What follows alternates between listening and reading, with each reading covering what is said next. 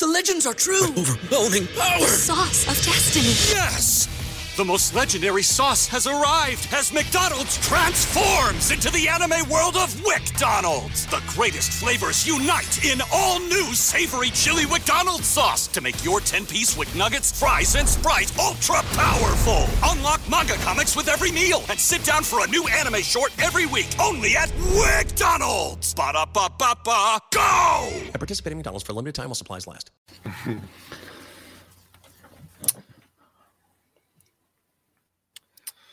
So did you did you watch the I'm assuming you watched the 49ers Cowboys game. I did, yeah. Okay. So obviously we're going to be talking about the Packers and 49ers.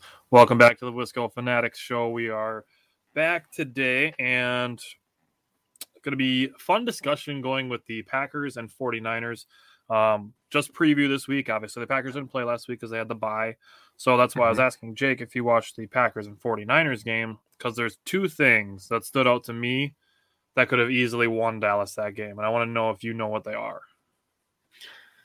Ugh, I don't. I'm interested. I, I put you, I put you on the spot right away to start the show. yeah, I'm interested in what you're thinking here. So, the two things: one, third downs, which is something I've, I talk about all the time. Yeah. Um, Dallas was five of fourteen on third downs. That's yeah, like they a, did not. That's like a that's like thirty five percent on third down. yeah, yeah, they're pretty bad. The other thing, fourteen penalties. Yeah, that's the big one. Fourteen. Damn, that's a lot of penalties. That's a lot.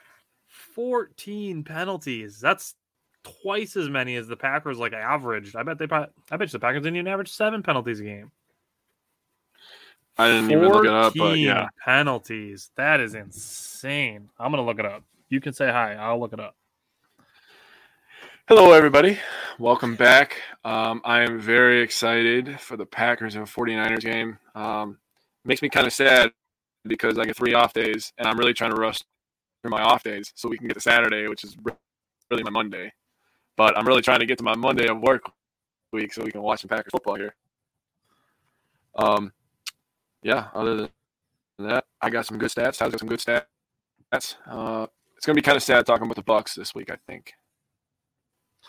Yeah, that's actually you look at that. The Packers were dead last in the NFL in penalties, or first, however you want to look at it. They had the least amount of Packers Mhm. averaged the least amount of penalties, four point one penalties per game. Cincinnati was number two at four point four. So Oh wow, uh, Cincinnati. Rams, Rams number four, Rams number four, four point six. Uh, Tampa Bay number ten at five point six. Then What were the 49ers? Tennessee. Ten, I'm getting there. I'm going in order of the playoff teams. Tennessee is number fourteen. San Francisco number eighteen. They average just over six penalties a game. And then Kansas City's number twenty-four. Buffalo number twenty-five. Hmm.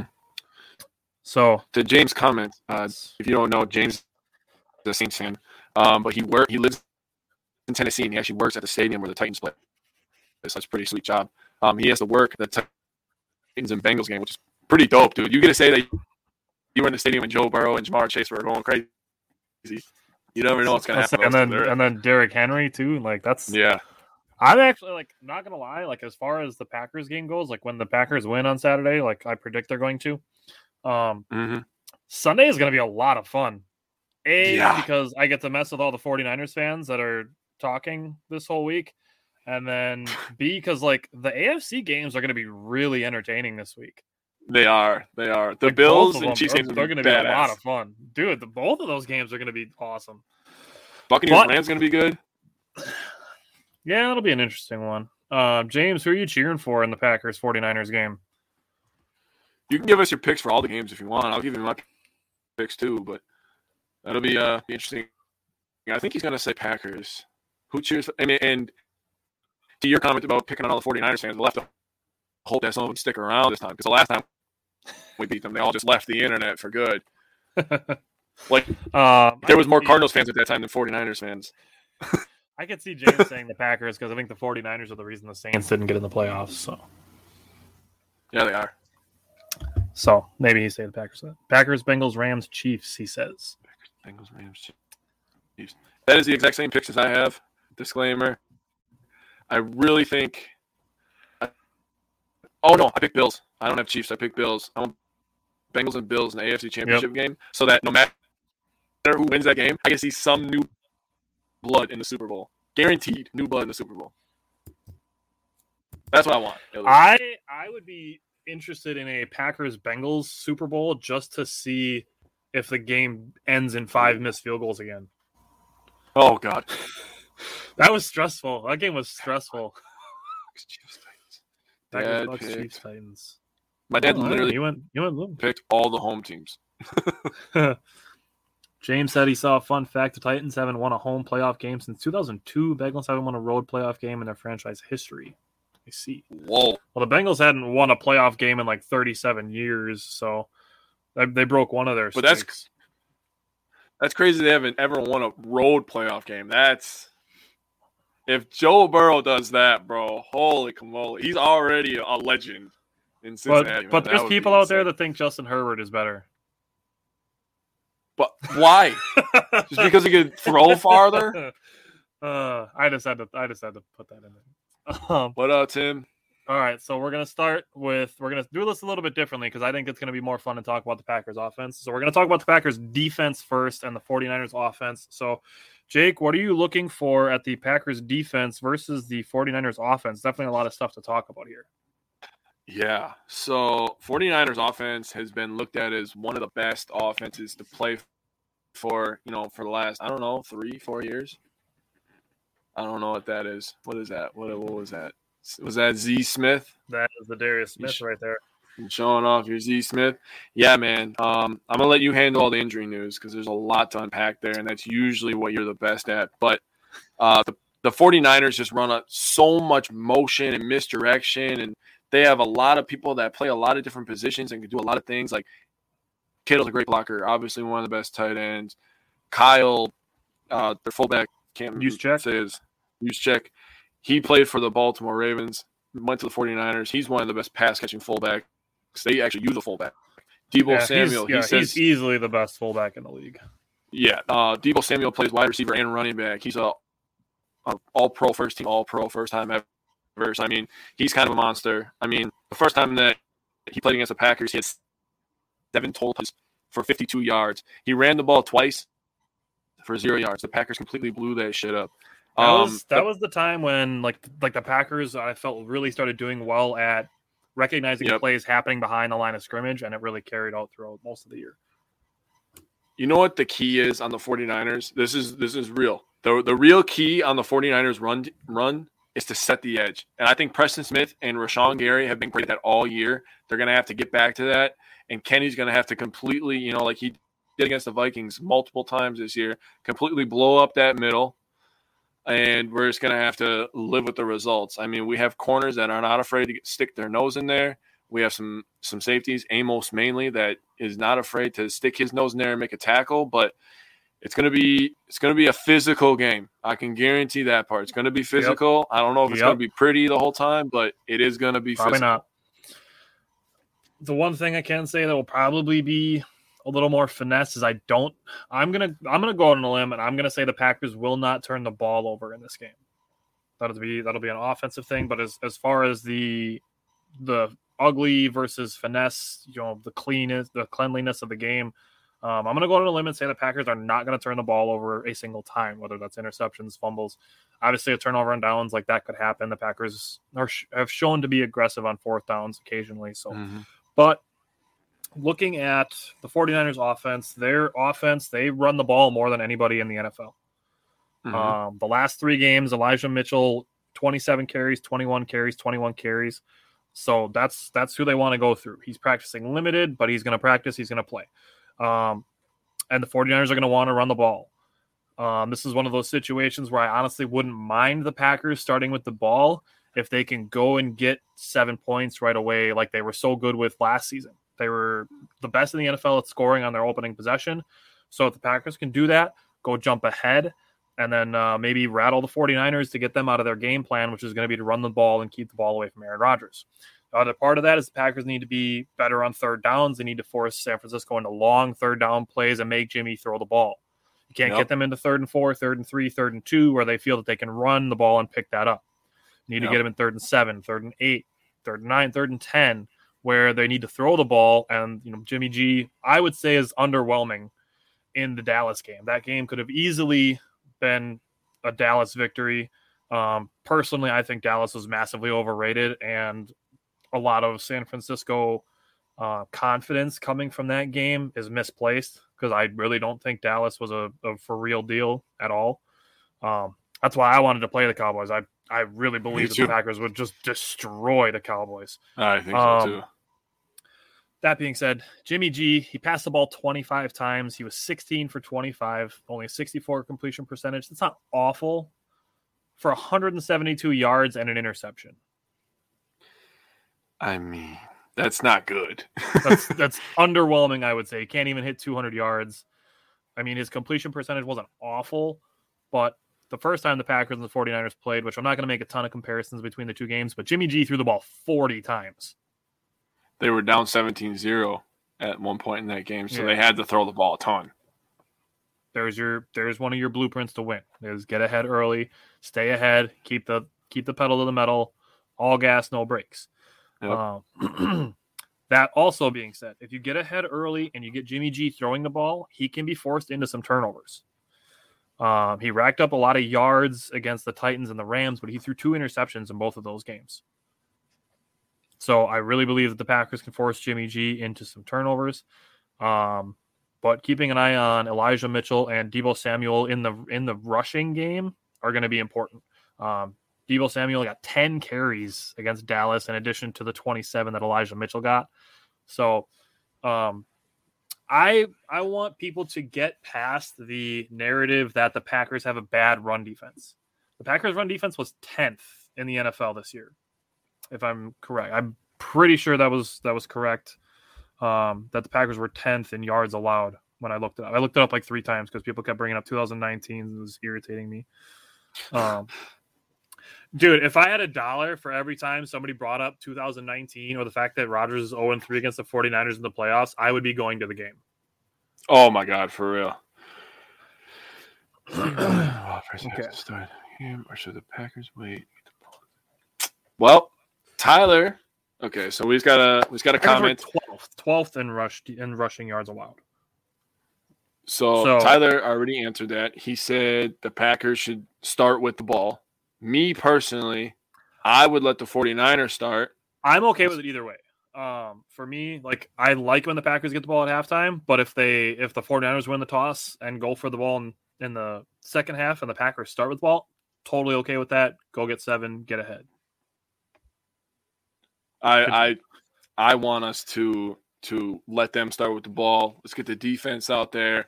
You know, that way because they they always tell you at Lambeau, be loud for the defense, Yep, right? Yep. We can get the crowd into it early. Hopefully we Good can get a stop. We're we're hitting some people in the mouth. We're ready to go. We're pumping up the crowd. Aaron Rodgers goes on the field. We go up 7-0 and we get ball at half. That's dream scenario for me. That is dream scenario for me. If I could like predict the beginning of the game and I could make anything happen, that's what would happen.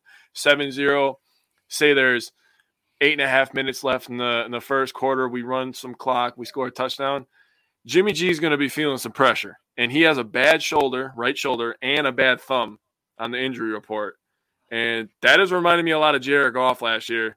And Oh, Jimmy G and Jared Goff are very similar quarterbacks. Yep. I put They- them the same they- tier. Yep.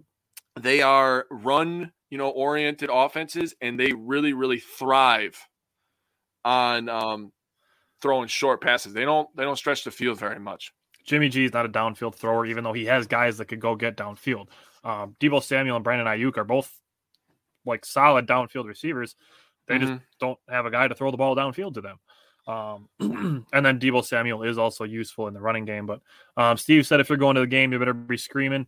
Um, Aaron Rodgers and Aaron Jones both talked about that. Um, about having the crowd behind them. Rodgers talked about last year there weren't fans in the stands. I mean there was there was some, but it was like like 20% capacity or something like that. So Mhm. um,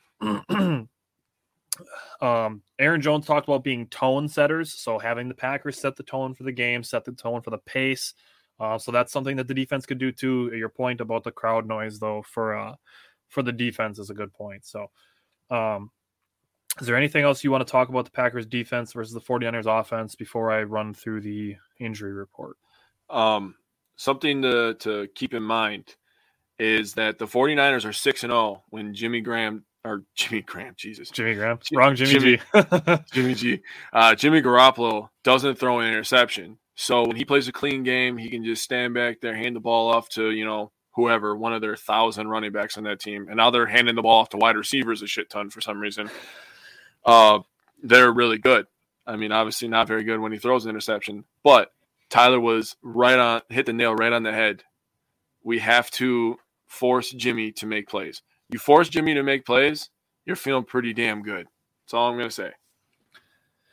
Yeah, and that's like I said, Jimmy's had games where he's racked up yards, but that was, that gets him in trouble sometimes. Um, so even even let's say let's say San Francisco's marching the ball down if they start with the ball.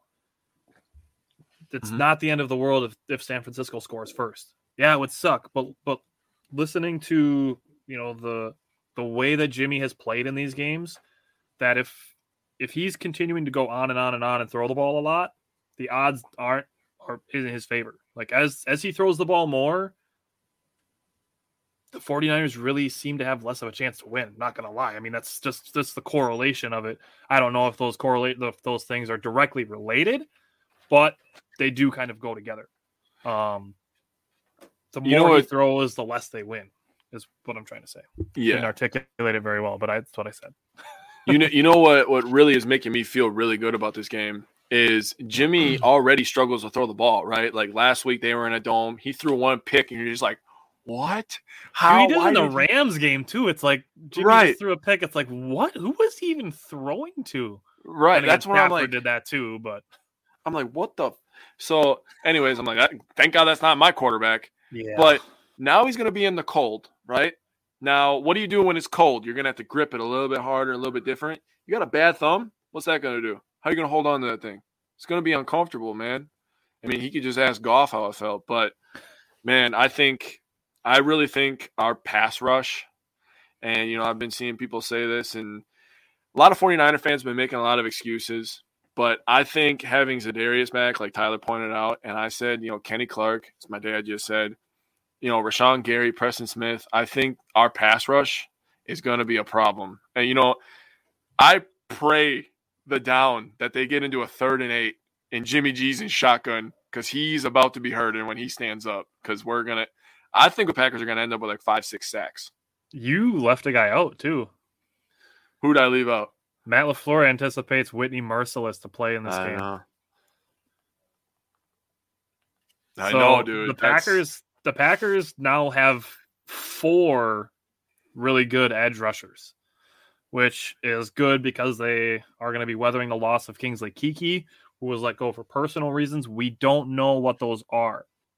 We don't know. The Packers will not say. LaFleur will not say.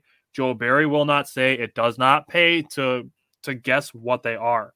Whether it's an issue that Gear uh, that Keke had with players, whether it's an issue that he has with himself, whether it's an issue that he had with coaches, it does not matter because nobody will say. So it does not pay to speculate about it because we don't know. It could be Yeah. it could be anything from a death in the family to Kingsley Keke not getting along with Joe Barry and arguing Yeah. with coaches and it could be anything in between there. So it does not pay to speculate about it because we will not know because they will not say. So, you know, on behalf of Wisco Fanatics, we just hope personally, as a man, he's okay. I don't want anybody to have to deal with any personal issues, you know, family stuff like that. I don't wish that upon anybody, upon my worst enemy. So, you know, like Tyler said, we're not going to comment on it. We just hope that everything's okay. just yeah, just leave just leave the judgment out of it. It's it doesn't pay to make the judgment because we don't know what the issue is. Yep, hundred percent. All right. So the other two things that I saw, the other two guys I want to talk about are Zadarius Smith and Jaire Alexander. Um, Joe Barry talked about them in his press conference today. He said they're stacking blocks towards playing. There's no doubt about it. Uh, they've been putting them in different situations during the bye week to figure out what they can handle, what they can do. So if if I was a betting man, I would say both of them are going to play, and it already sounds like Mercilus is trending in the right direction to play. Um, Mhm. it's it's really shaping up like this is going to be the healthiest Packers team that we've seen basically year. all season. Yeah.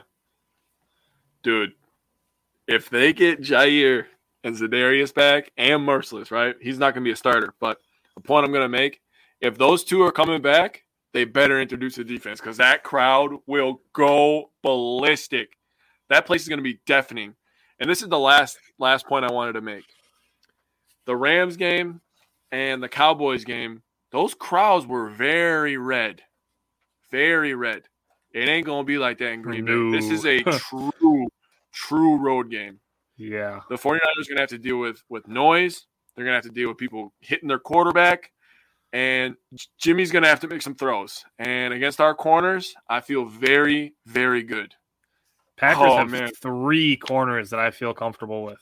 Very comfortable with. And I'm okay with with King getting spots. I'm okay with him in spots. Okay, you have a you have a third and long, and you're like, okay, I want you to sit 20 yards off the damn line of scrimmage Mhm. and don't let anything over your freaking head. Okay, cool. Use the sideline. He's great at that. Cool, Yep. great, awesome. But I don't. I really don't want to see Chandon Sullivan on the field. To be completely honest, and that was my boy last year, but God, he just hasn't been good. I, I feel pretty similarly. Honestly, I feel similarly about Chandon Sullivan that I do about Kevin King, only in Yeah. like certain situations. Because like Chandon Sullivan has like actually shown that he's pretty capable at intercepting passes. Honestly, um, for for the little bit of playing time he has that he's had, I think he has at least two interceptions, if not three. Um, pretty sure he has at least two. Um, so again, like a like a third and 20, like if the 49ers commit a penalty on first down and they're in like a third and 18 or something like that, like you know, roll those guys out there. Um and that's gonna be that's probably gonna be a zone defense anyways. So it's Yep. not like you really need to worry about guys getting beat one on one anyways, because it's Yep. probably just gonna be um, guys close to the line and then guys farther back. So my question to you, obviously the Packers are not going to play man to man the entire game, even though they have the personnel for it, with Jaire being back and then Rasul Douglas and Eric Stokes. But who would you put on Deebo Samuel? This is my question to you. Um, would you go with the experience of Rasul Douglas, the speed of Eric Stokes, or both with a guy like Jaire Alexander? Okay, so last game, Jaire basically shut him out of the game. Uh, Deebo made one really, really nice catch late in that game when they were driving, and he had to make a really nice, like, two handed catch, and Jaire was coming in between his hands, and Deebo caught that ball. But he gets moved around more now than he did when we played them week three because I was so early and they were kind of, you know, messing with stuff. You don't want to show everything super early, but who would I put on him? I wouldn't put anybody on him. I would just let the defense know, like, hey, this guy's a key guy. Uh, the guy I would really take away is George Kittle. That's that's the guy I'm taking away. Deebo's just one of those guys. He just gets used in so many different situations: wide receiver screens, running back screens. He throws passes out of it. He goes in motion, runs jet sweep. He lines up in the backfield. He runs power runs. He runs sweeps. He runs all of it. So Deebo's just going to do what Deebo does. I would take away George Kittle. You don't let, and the Packers have been very good this year. Don't let you know Elijah Mitchell go crazy, and you just you let Deebo do what Deebo does, and you force Jimmy to make some throws down the field. He's not going to do that. And the last thing that I'm going to say, if it gets to third down, he's going to throw the ball to Rashad to, to Jennings. Okay, don't know if anybody- I don't know if anybody watched the last two 49ers games. I swear to God, every third down, Jimmy G is just like Jennings, Jennings, literally out routes. That's it. I was like, bro, if he tries that shit in Green Bay, Rasul Douglas is taking that bitch back to the to house. the house. Yes, I House would call. I would love to see a Rasul Douglas pick six in this game.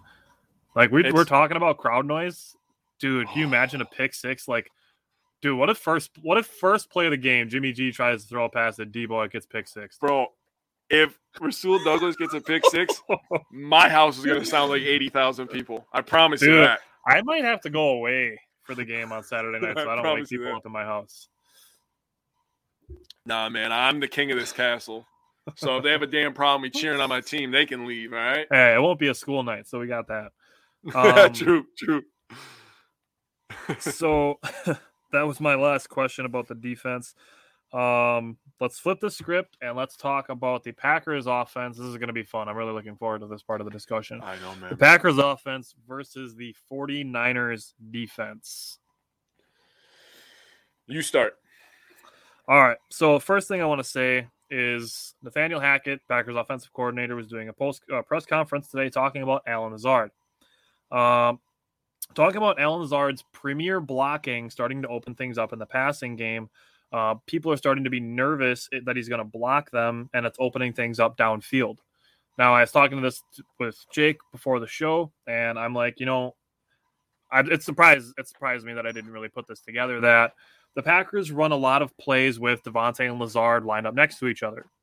They'll run a quick out route to Davante Adams, just like a two yard out route.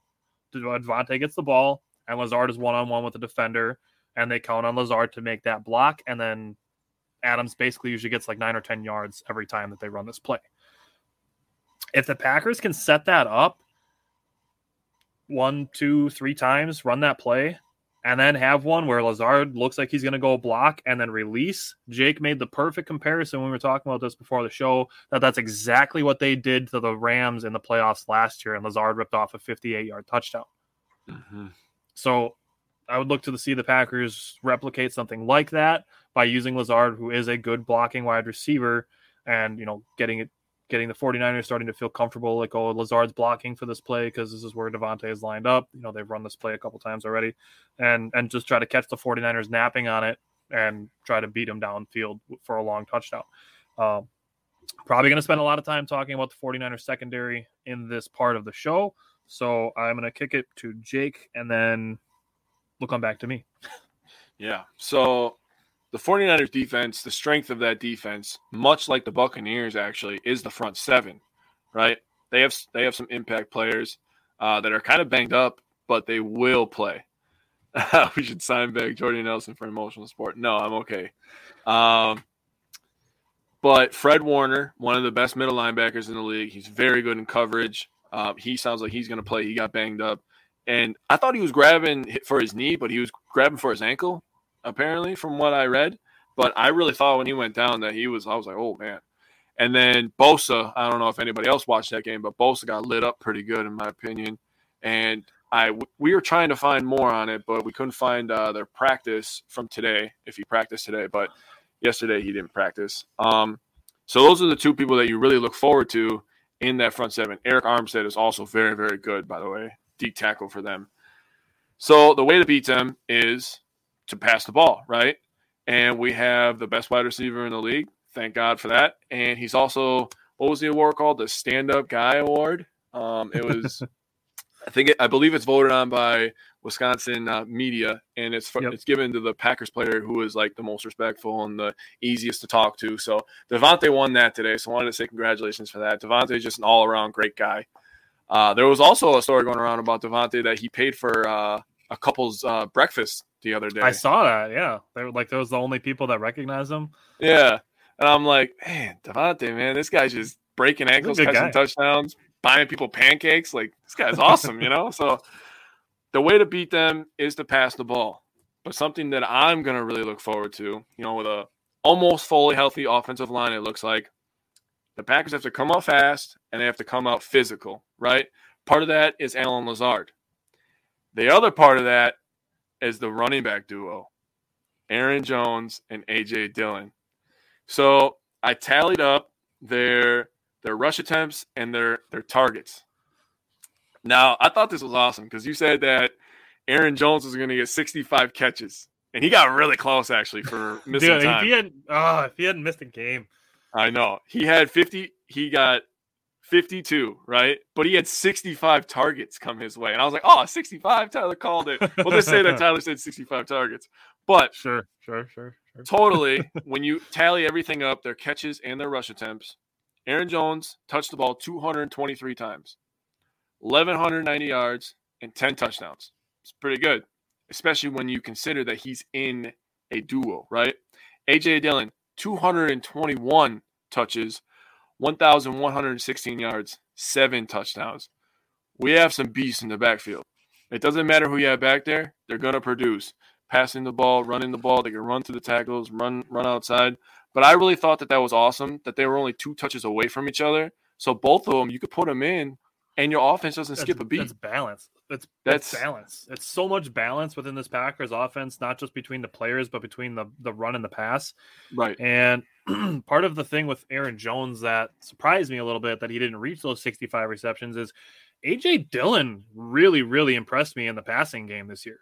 Yes. He really, really impressed me with, with how well he was as a pass catching back this year. I really thought it was going to be where, you know, Aaron Jones was going to be, you know, 10 carries and and five receptions a game, and AJ Dillon was going to be just carries.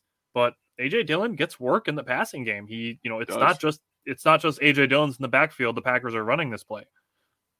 The Packers, the Packers really have have brought AJ Dillon into that balance Yes. and it's it just adds another dynamic to the rushing attack that you have to be careful with AJ Dillon coming out of the backfield to catch passes.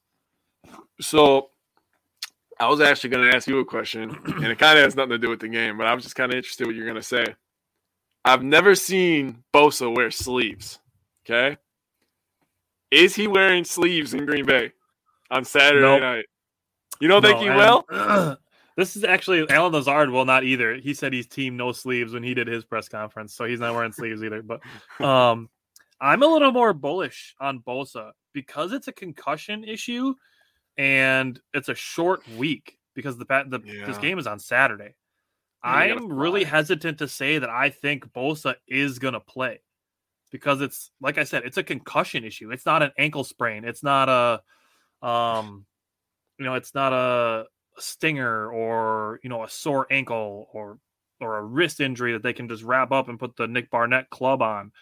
It's a Right. concussion. The NFL is really, really, really, really careful with that, with all the CTE stuff that's been going around the last few years and what they know about concussions and how it affects players. So, with him being in the concussion protocol, that's not going to be a pain tolerance thing. It's not going to be a, you know, we can roll him out there on a snap count. It's going to be either he's in or he's out. And like I said, with that one shorter day, I'm not a, I'm not ready to say that I think he's going to play. I'm really 50-50 on this right now.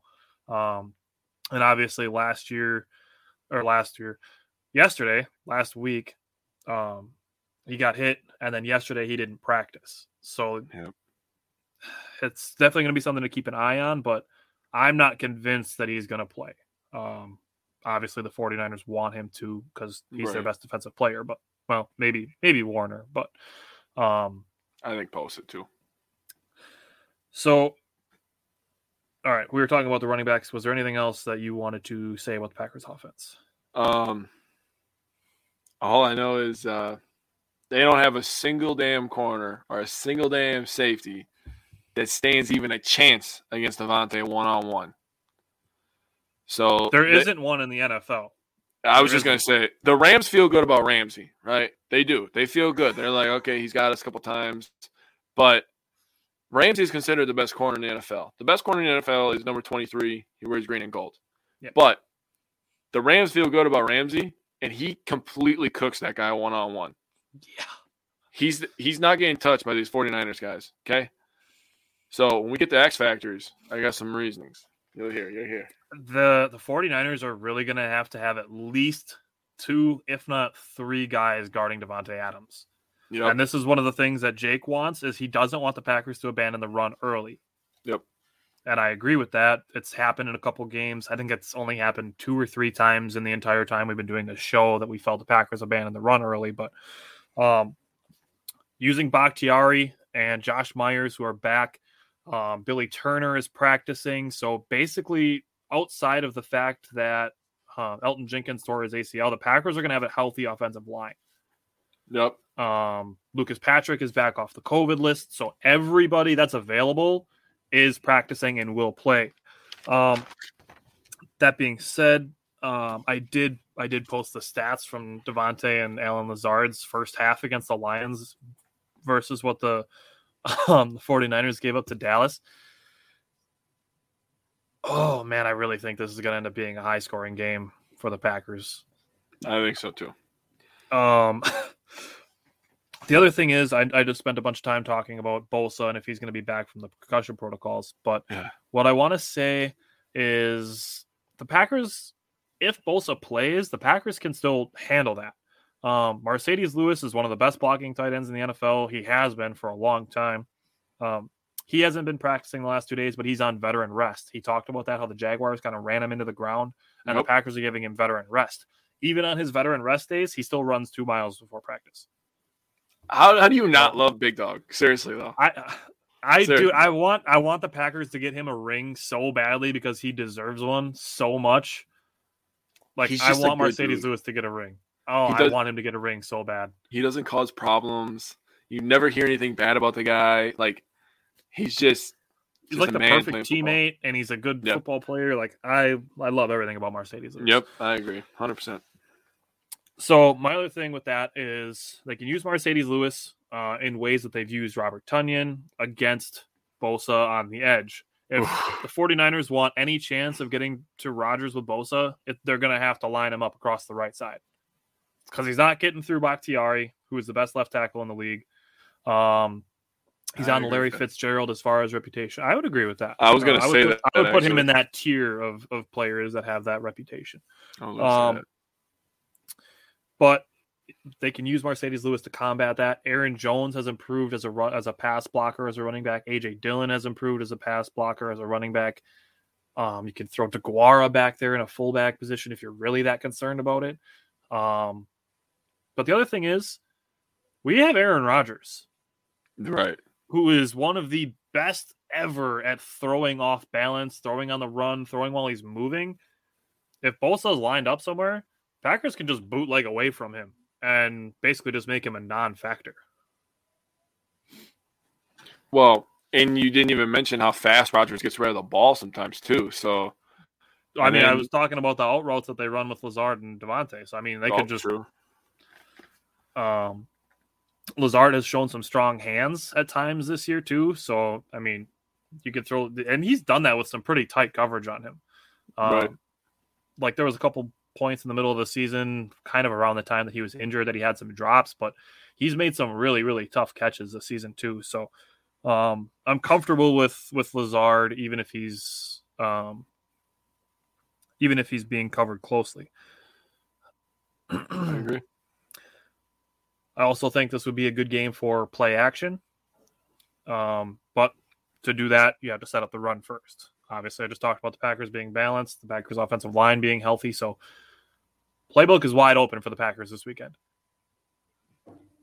Play action is always a good idea with Aaron Rodgers because he fakes out the cameraman and it is badass. Dude, I love that. I love that. Um, one of the things that I saw with Kingsley Keke being released is that it could be to make a roster spot for Randall Cobb. Mhm. Um, Randall Cobb's not in the injury report, so Randall Cobb is playing this week. Dude, I don't think the 49ers understand what's about to happen to them.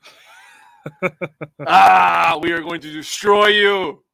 Oh, I cannot wait. So this this week started off as me wanting to beat the 49ers. I'm thinking, you know, the Packers are going to win this game because they're balanced. The the deep, you know, we gave Aaron Rodgers a defense. Um, they have guys that can make plays in the secondary. The the front seven has been good. It's been good enough. You know, it's not just if we can stop the run. It's we have some run stoppers. Uh, Yep. Jake's dad mentioned Kenny Clark. He was beating double and triple teams in the last couple weeks of the regular season. He's a man, man. Dude, he is a he doesn't get as much respect in the NFL as he should.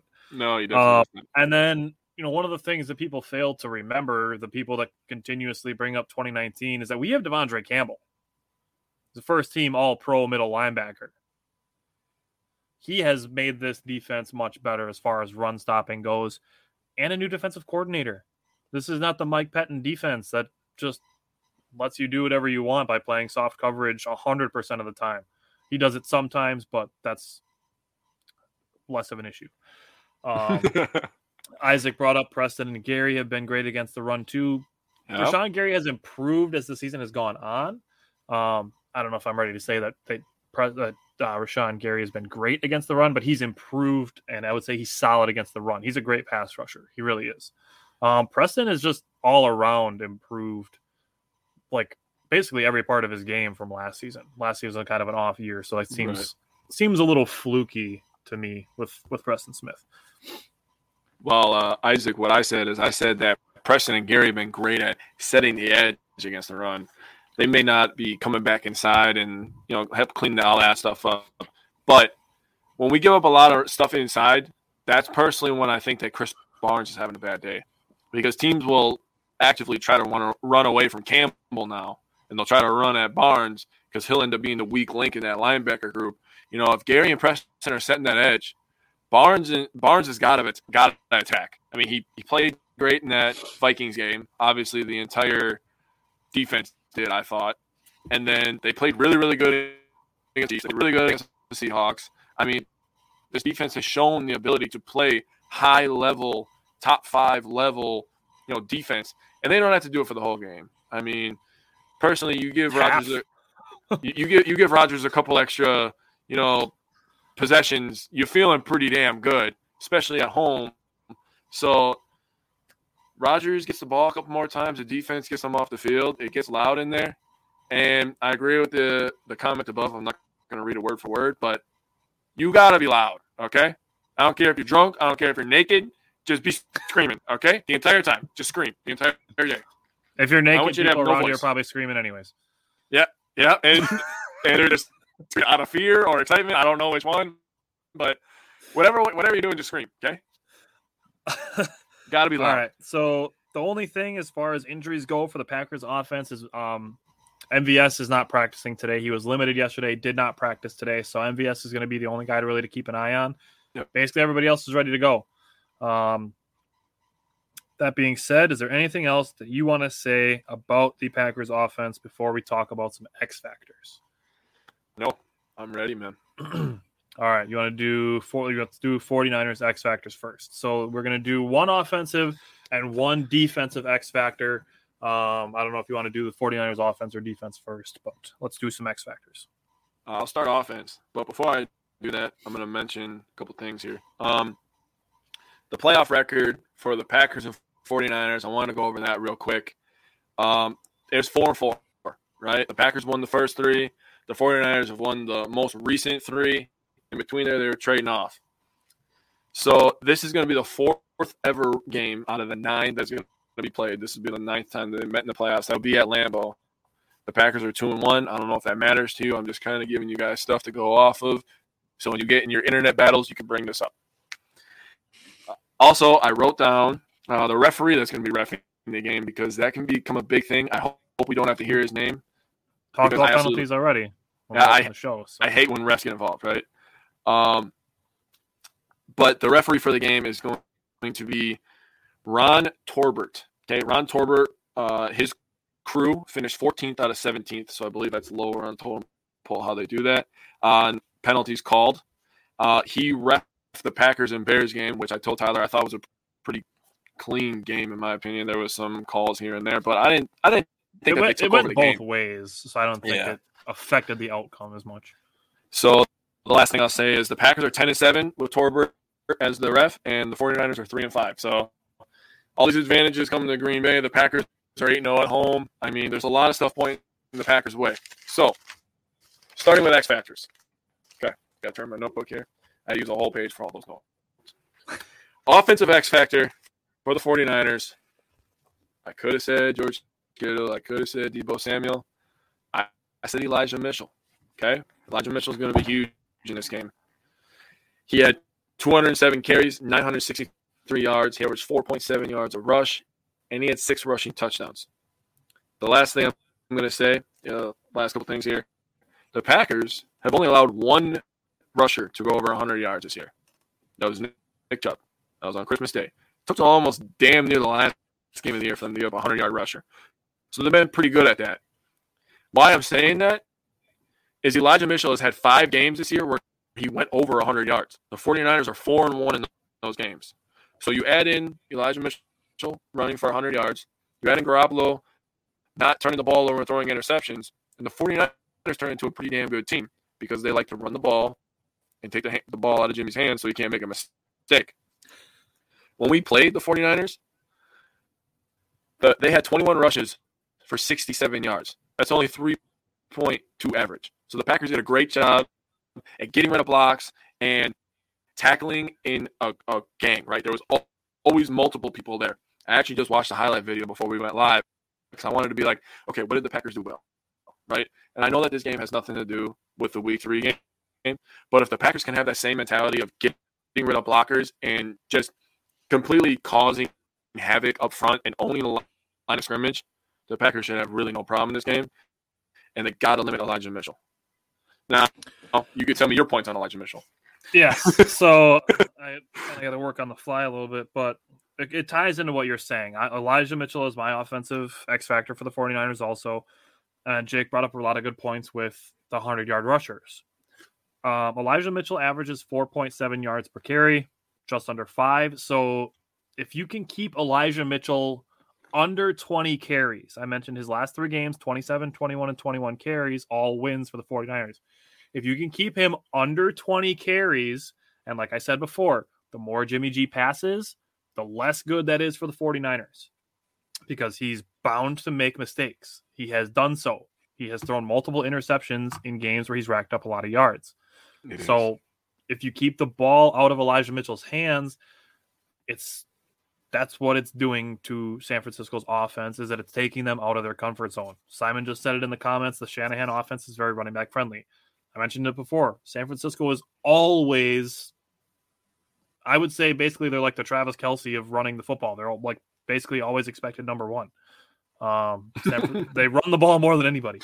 Um, I think Baltimore would have given them a run for their money if their running backs hadn't all torn their ACLs. But yeah, uh, right. Jesus, just keep the ball out of out of his hands because that means that you are forcing the issue and that you are dictating the pace of the game and how the game is being played. You're setting the tone, like Aaron Jones said, being tone setters. So those are my thoughts with Elijah Mitchell. Who is your defensive X factor for the 49ers? So I know we've brought his name up a bunch, and rightfully so because he's a hell of a player, and we're not sure if he's going to play. But mine is Nick Bosa. The guy's just instant impact. He could play on any team. I mean, his stats this year are ridiculous. He came back from an ACL, right? 52 tackles, 12 of them or assists, 15 and a half sacks, and four forced fumbles. That's a guy that, you know, you mentioned him with the great pass rushers, and we're getting one, our best pass rusher back this week. So that'll be amazing. But he he can just instantly wreck a game and change a game and change momentum and, and quiet a crowd. He's one of those guys. He's a superstar at the defensive end position. So the Packers are going to have to chip him all day. Uh, we're going to have to get the ball out quick if we're throwing to that side and Nick Bosa is just he's just one of those guys. We have to watch out for him. So Jake and I apparently have both of the same X factors for the 49ers. um, I know we I know we have different ones for the Packers, but yeah. Um, mine also is Bosa, and like I said before, I'm not 100 percent sure that he's going to play right now. I'm like 50 50 just because it's a concussion issue. Uh, but if he doesn't play, what that means for the Packers is they don't have to zero in on one guy on the 49ers every single time they go up to snap the ball. Because yep. if he plays, he's going to play 85 plus percent of the snaps. and he you he needs to be accounted for every single play. Yep. If he's not playing, which I'm I'm not saying that I don't want him to play because you want to beat a team when they're at their best. I mean, you don't want to have a thing where yep. the Packers beat the 49ers by a field goal and people and people say, you know, if we had Bosa, it would have been different it's it's still a win, but it just it cheapens well, it a little bit. Well, I mean, it would have been um, different because we would have called different plays. right. So I mean, you know, it's it's a injuries are a cop out. But that being said, I don't want to I don't want to wish that he doesn't play because he's hurt. Like like I said, yeah. you want to beat a team when they're at their best. So um he's definitely an X factor because like we said, we think he's their best defensive player. So let's talk about Packers. Packers X factors. Who's your offensive X factor? So my offensive X factor, I was really flipping between a ton of people, and I was like, you know what?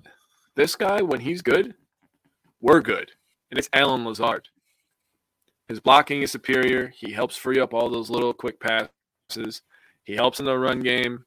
And the last five weeks, he's been a hell of a wide receiver. Last five weeks, 21 catches, 290 yards, and five touchdowns. The guy's been on fire. He's had three straight weeks where he's had at least one touchdown, one, one, and then he had two against the the Lions. And I was telling Tyler before the show, man, if we would have played the whole game, who knows? That guy could have had four touchdowns. Guy could have had a career Yeah. day against the Lions. So I mean, Allen Lazard is very, very important to this offense. He does a lot of the dirty work. He, he's the wide receiver version of Big Dog. He's just not old, but he does a lot of the blocking. He does a lot of the digging.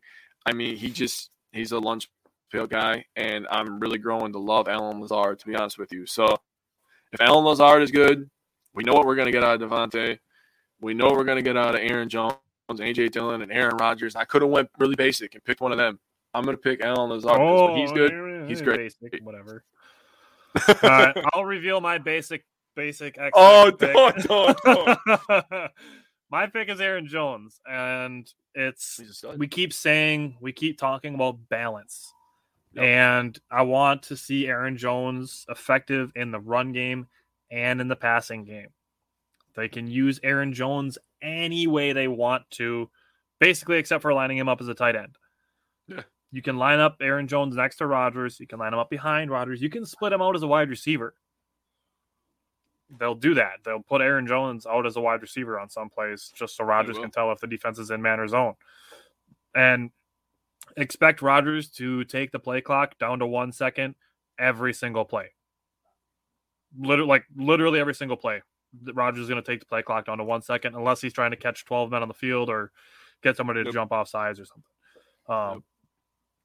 This the 49ers strength of this team is still their defense. Their running game is probably a close second, but um, so Rodgers is going to be using all the time he can to try to figure out what the 49ers are doing defensively. Um, but just using Jones, all factors of the offense the running game, the passing game, the play action game. Aaron Jones is my X factor for the offense.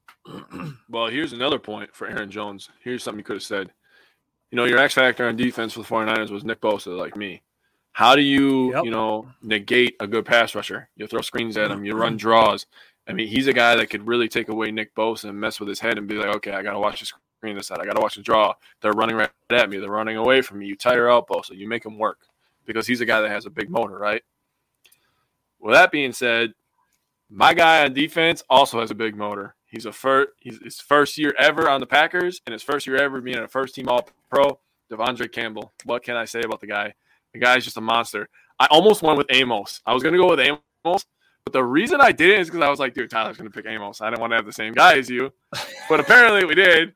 I just pulled him a So, card. As soon as as soon as you were saying that I could have put Aaron Jones and Nick Bosa against each other as the 49ers defense and the Packers offensive X factors, I'm like, he Yeah. stole my idea because I put Elijah Mitchell and De'Vondre Campbell as my X factors to go against with each other.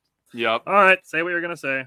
Okay, so with Campbell, I mean, we know his stats, right? 146 tackles, two sacks, two interceptions. He has 44 assisted tackles. So that means he's running to the ball and he's helping out.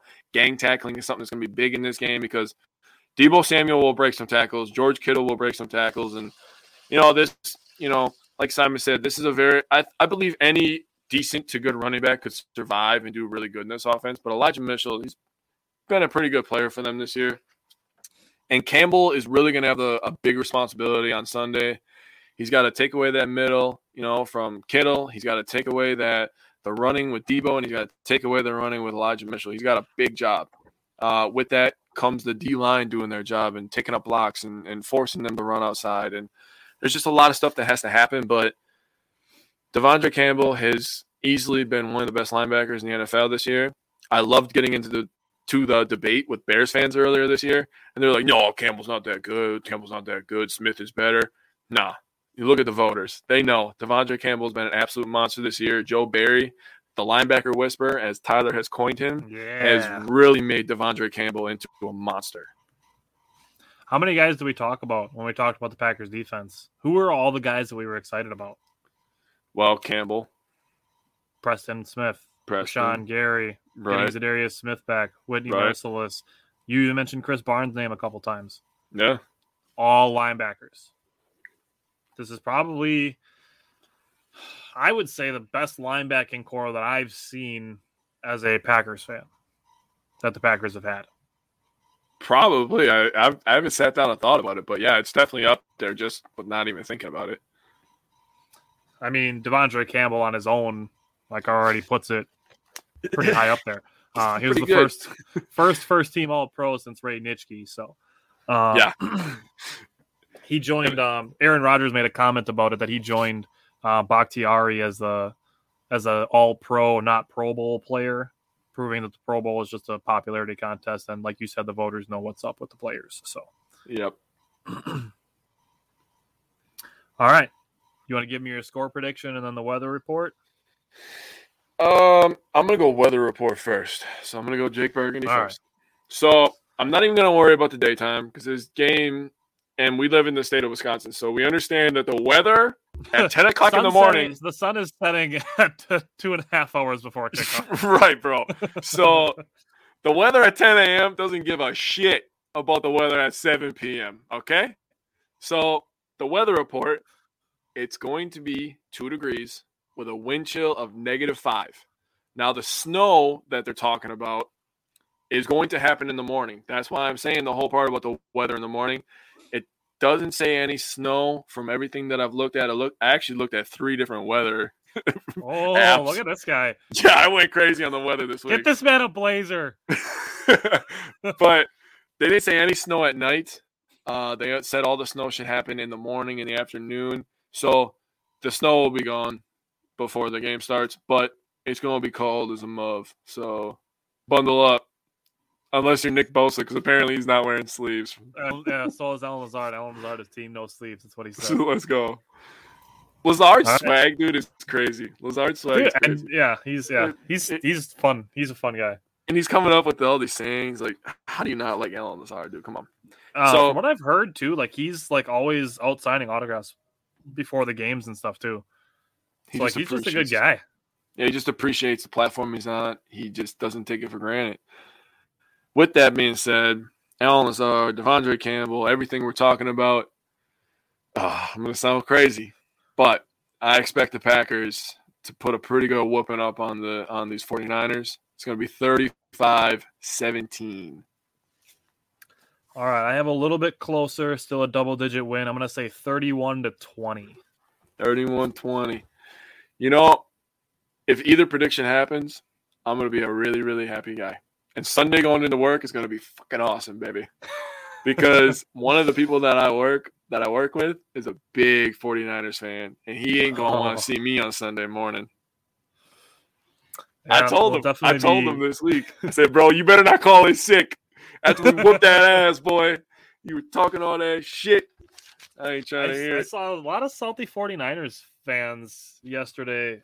So I decided to make a meme that said Jimmy, uh, Joey B, Jimmy G, Timmy T, doesn't matter, Packers by 30. And I had a 49ers fan comment at me, be like, I bet you the Packers don't win by 30. Like, well, it's a meme making fun of 49ers fans. But if you'll give me the implied odds, I'll take that bet. He's like, well, are they going to win by 30 or not? That's not, what, that's not what I asked, is it? like if you give me the implied odds, the Packers are favored by five and a half. You give me the the implied odds, I'll bet you five bucks, and then if the Packers win by thirty, you owe me thirty bucks. Hey, pull the trigger. Simon said 31 27. Simon, I do not want that to happen because I do not want to have any stress on Saturday night. I, I really don't feel that the 49ers have the capability to put 27 on the Packers defense. They scored 23 against Dallas in a dome who has a terrible secondary. Like like Trevon Diggs has the cool interception numbers. Mm-hmm. He's gotten torched, absolutely torched several times in the last 3 weeks. That was the main reason I wanted to play the Cowboys. I want to watch him try to guard Davante, bro. I really did. I was like, come on, man, let it happen. Yeah, that would have been rough. Um, 197 to 7. Wow, Isaac. That's crazy. Look at this Um, prediction. You're playing Madden with 12 minute quarters. Against my stepson. All right. So yeah, that's where I'm at. I'm I'm thinking 31-20. Jake said 35-17. We'll see we'll see what the final score turns out. But um is there anything else that you want to say, Packers 49ers? Uh, you know, I wanted to make this public service announcement because everybody comes at the Packers, right? And rightfully so. We talk a lot of shit, We got Aaron Rodgers. Everybody talks about that. 49ers fans, you better not disappear like last time because it's playoff time now. And I'm coming for heads. Okay. So you want to come at me, talk all this smoke, say you're missing this guy, say you're missing that guy. Well, guess what? All the guys we're getting back is way more than the guys that you were missing. Okay. I, if Za'Darius Smith has three sacks or Jaire ends up having a pick six, oh man, I might go live after the game. I literally might go live after the game if we whoop your ass. Just don't don't leave, okay? Don't leave. That's all I'm saying. We'll find you. I will find you. We'll post the videos of 49ers that 49ers fans that uh, have awkward responses to people saying their team sucks. I know that video exists. I've seen it. All right. So let's move into basketball and we're going to talk about the Bucks. And it's a, a really weird, a really weird week. Uh, basically, another week of losing some games that they should have been able to win and winning a game that was going to look like a tough game on the schedule. yeah. Um, it would be nice if they would have ended on the game, you know, a nice, uh, yeah. on a nice win, but um, started the week with the win and then two losses. So the main question here is: Are we worried about the Bucks? Starting with the Golden State game and then moving into Toronto and Atlanta, are we worried about the Bucks? No. I'm uh the emotion I'm feeling with the Bucks is annoyed. That's the emotion I'm feeling. I'm annoyed that they're not playing up to their level and they're not closing out games. Yep. I mean, they were very good. They were undefeated, you know, this year. I don't remember the the number of games, but they were undefeated, you know, before they lost to the Hawks when they were leading after the third quarter. And now that's over with. So now I got to think like are they going to lose the game if they're w- winning after the third? Are they going to shoot bad? Are they going to allow the other team to make freaking 24 three pointers? There's a lot of things that go into it. To be honest with you, the NBA this year is just crazy, right? It's crazy. It feels weird. Like there's a lot of guys missing, like around no- the entire league. Uh, like COVID got really bad. Um, James James said on 34 13. That's close to mine, bro. I'm telling you, we're gonna smack the shit out of them. I see it. But anyways, back to the Bucks. I just, okay. I don't, I don't know how to feel. I don't know how to feel. I'm just annoyed. You know, you, you watch them against the Warriors, and they're up by freaking 39 and a half. We're up by more points than we we gave up. double, yeah, we doubled doubled them up at halftime. And then you go to the Raptors game, and you're like, where the hell was that team? Where was that team that just played against the Warriors? It just, I don't know. None of it makes sense to me. I guess. How are you feeling? It it feels weird. Like I said, it feels like a weird year. Like so many guys have missed time. Like it, Mhm. it seems like everybody on the Lakers has missed time. Luka has missed time. Um, Klay Thompson just came back. Like Kevin Durant is out for four to six weeks now. Uh, Yep. Kyrie Irving's played like four games this year. Ben Simmons hasn't played a single game this year. I mean, Yeah. it's it feels like a weird year. And that's I think honestly all those things combined it feels like are the reason that the Bulls are in first place in the East. I don't actually think it's because of anything that the Bulls are doing. I think it's because I- of things not happening for other teams. Yeah, I agree. I mean, look at the Heat. The Heat are tied with the Bulls, and Bam and Jimmy were missing time for them. I, I, mean, think Bam just is on the. still out. I thought he can't. Oh, he might still be out, but he's scheduled to come back, I guess. But Yeah. look at the Bucks. Middleton's missed time. Jrue Holiday is still missing time. I mean, Mhm. Giannis has missed time. The number Brooke of players that have missed game one. right, the, the number of players that have have missed time is just it's getting ridiculous, kind of. But I just I don't. I know the Bucks are one of the top teams in the NBA, not just the Yep. East. I, I still know. Yep. I still feel that. I still completely, you know, have confidence in that. And there's some things that I say in here where my confidence level is probably about a two, maybe a three. But my confidence level for saying that the Bucks are still one of the four best teams in the NBA is easily a ten. I still feel that way. I still feel Yep. They're, they're one of the four best teams. They just got to figure it out. And I'm gonna say it. It's gonna hurt me. I even wrote this on my on my notes. Nick Nurse literally owns Giannis. Me and you were talking about it the other day, and I wrote, "It hurts to say that, but the truth usually does." And Nick Nurse just just knows how to defend He- Giannis. He invented the wall Um, it happened in 2019. He invented the wall against Giannis, yep. and that's what allowed the the Raptors to come back from down 0-2 to win in six. Um, is that wall? that's, I mean, that could end up being something that Nick Nurse like that's a legacy thing that he stopped yeah. Giannis with the wall. Yep. Um, that being said, I agree with what you're saying. I 100% agree with the Bucks being one of the best teams in the NBA. Obviously, when guys are all healthy, that's when that's going to look like it's the case. I just don't want to go into the playoffs as a four seed or something like that. Or like five obviously seed. The, or the Bucks don't they don't really care about their seed, but they probably still would like to be somewhere around the three seed or the two seed just to have some sort of home court advantage versus a lower seeded team. But um, yeah, I don't want to go in as like a five seed or something like that. Um, although it would be interesting to see teams, you know, see people sleeping on the Bucks as a five seed and then being like, "Oh, where did this Bucks team come from?" And it's like we were missing players for like literally every single game. Like we had our right. five play one game and it was opening night. Um, I saw somewhere this was probably two weeks ago already. I saw somewhere that an expected return date for Brook Lopez is March first. Oh wow, that's a lot sooner than I thought. So if he could get you know two and a half months of playing time in before the playoffs, like I would feel comfortable with that. Um, you also have the All Star break and the trade deadline coming up, so I would strongly expect the Bucks to be active in both of those. Now, during the the Atlanta game, the Bucks they started really well. They got progressively worse every quarter, and Reggie Miller questioned their focus. Do you agree with questioning their focus? I do. I mean, just look at how they lost that game. I mean, I know you were saying it the other day about how the last five minutes, if you literally just take the last five minutes of that game and look at the four. offensive execution, oh, four minutes. Sorry, you can go last four minutes. I have a, I have this written down, so we'll go with four minutes. yeah, I'm gonna, I'm gonna let you get in depth on it. But what I wrote down was we were up by 12 at half, right? We ended up losing the second half by seven or 17 or 16 points. I mean, the fact that you're not closing out a game on the road against a team that's lost 10 straight games at on their home court is Without simply starters. Yeah, simply ridiculous. I mean, the Bucks man. are missing two starters as well, but that's But you're you're up 12. And Khris Middleton, who owns that court, by the way, I want to say that out loud. Khris Middleton owns the Atlanta Hawks court. Middleton had a great game, 34, 7 and 4. And Giannis 27, 6 and 6. I mean, they both had good games. How do you lose that game?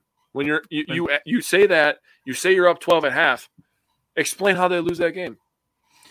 So I have a couple things. One, I'm gonna say to give it a little bit of context with it, Middleton had yep. eight turnovers. Now, that said, we've we've known that he struggles as a ball handler sometimes, but with Jrue Holiday out, Khris Middleton is playing point guard a lot. Like you, people got to understand that that he's playing a position that he does not play. Like Giannis uh, running the point guard, that actually happens once in a while. When Jrue Holiday is healthy, Khris Middleton does not play point guard ever. He doesn't. It, it's that's a fact of the matter. Khris Middleton yep. doesn't play point guard when Jrue Holiday is healthy. Um, we had times where Wesley Matthews is bringing the ball up the court. I mean, George Hill is back now, so that's that's a starting point guard now, and we don't have a backup point guard. But you know that's that's part of it. The other thing is, Jake, I mentioned the, the last four minutes. It seemed really unorganized. Like it seems like maybe Budenholzer should have called an extra timeout, get the guys set, settled.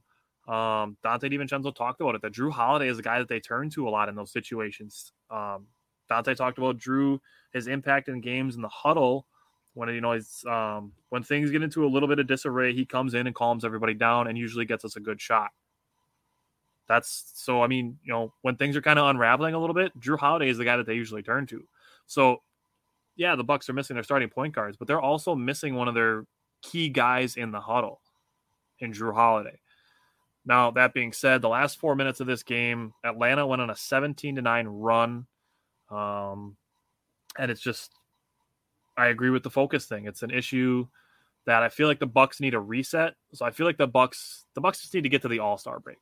Yeah. Um, Jake and I a couple weeks ago when the Bucks were missing like everybody, we made some goals for the All Star break. So maybe next week we'll check in on that. Um, but we'll check in on the the the ideal records that we had for the Bucks to get to the All Star break. So the Bucks, that's what I feel right now. The Bucks, I mean, they're going to be active in the trade market and they'll be active in buyouts, but uh, the Bucks need to get to the All Star break and then kind of get a reset on the season and refocus because they have games where they play like Brooklyn and Golden State. I mean, they, the, I mean, the Bucks jumped out to a huge lead in this game. They kept mm. the lead in this game. Like it got down to like 18 at one point, and um, Giannis and Khris came back in the fourth quarter just for Giannis to get his triple double. So Giannis had 30, Giannis had 30, 12, and 11. Middleton mm-hmm. had 23, five rebounds and seven assists in that game. Mm-hmm. Um, I mean, the Bucks were really just doing basically everything right in that game. Um, but they need to take and maintain the defensive intensity and the mindset that they had in that game. Like if you go, you can go and read stuff about Wesley Matthews and the defense that he played on Steph Curry in that game. He literally face guarded Steph Curry. He shut but his ass out. It literally did not like matter what else the Warriors were doing. Like yeah. Wesley Matthews did not play any sort of help defense. He didn't play any sort of switching defense. He stayed with Steph Curry and just locked eyes with Steph Curry everywhere he went. Curry yeah. finished four for eleven with twelve points in that game. Yeah, Curry's been playing really bad the last couple weeks. So you know, then you jump down to the Toronto game, and the Bucks. sucks. This sucks to say. The Bucks got beat at their own game by Toronto. Yep. And you know, they jumped out to a really, really big first quarter lead, and then they finished with their worst shooting per- their worst shooting performance of the season. They finished thirty three point eight percent on field goals. They lost this game by seven points. they should have won this game, bro. I'm so pissed. So the reason I say that is the Bucks were out rebounded by 10, out assisted by 6, and Toronto had 7 more offensive rebounds than the Bucks did. Yep. And Toronto points in the paint 44. The Bucks 24. Second chance points. Toronto 20. Milwaukee 6. That right there. The, the, the Bucks got beat at their own game by Toronto. Thankfully, yep. they're done playing Toronto this year, and hopefully, we don't see them in the playoffs. um, the one thing I was encouraged to see from this game is the Bucks as a team were 32 of 35 at the free throw line. One of my goals for the Bucks before the All Star break was improved free throws. This game, 32 for 35. The Atlanta game, they were 20 for 24. So the yeah. Bucks are improving their free throw shooting. So that is one encouraging thing that I can say. Um, I, Middleton and Giannis both struggled in the Toronto game. That's part of the reason the Bucks shot poorly. They were nine for twenty nine yeah. combined, and I saw yep. some people say, "Oh, but Giannis still had thirty points. He made seventeen free throws." Yeah, he didn't that's miss a, one. That's right? a that's a James Harden thirty points. I think he was seventeen for nineteen or seventeen for eighteen. Oh, okay, yeah. Um, but that's a that's a James Harden thirty points. He had seventeen free throws. Um, he was six for seventeen on field goals. So, um, the three games, the Bucks lost all three of their games against Toronto this year by a combined 17 points. Jesus. And Jesus. also with this game, Wesley Matthews was two for 10.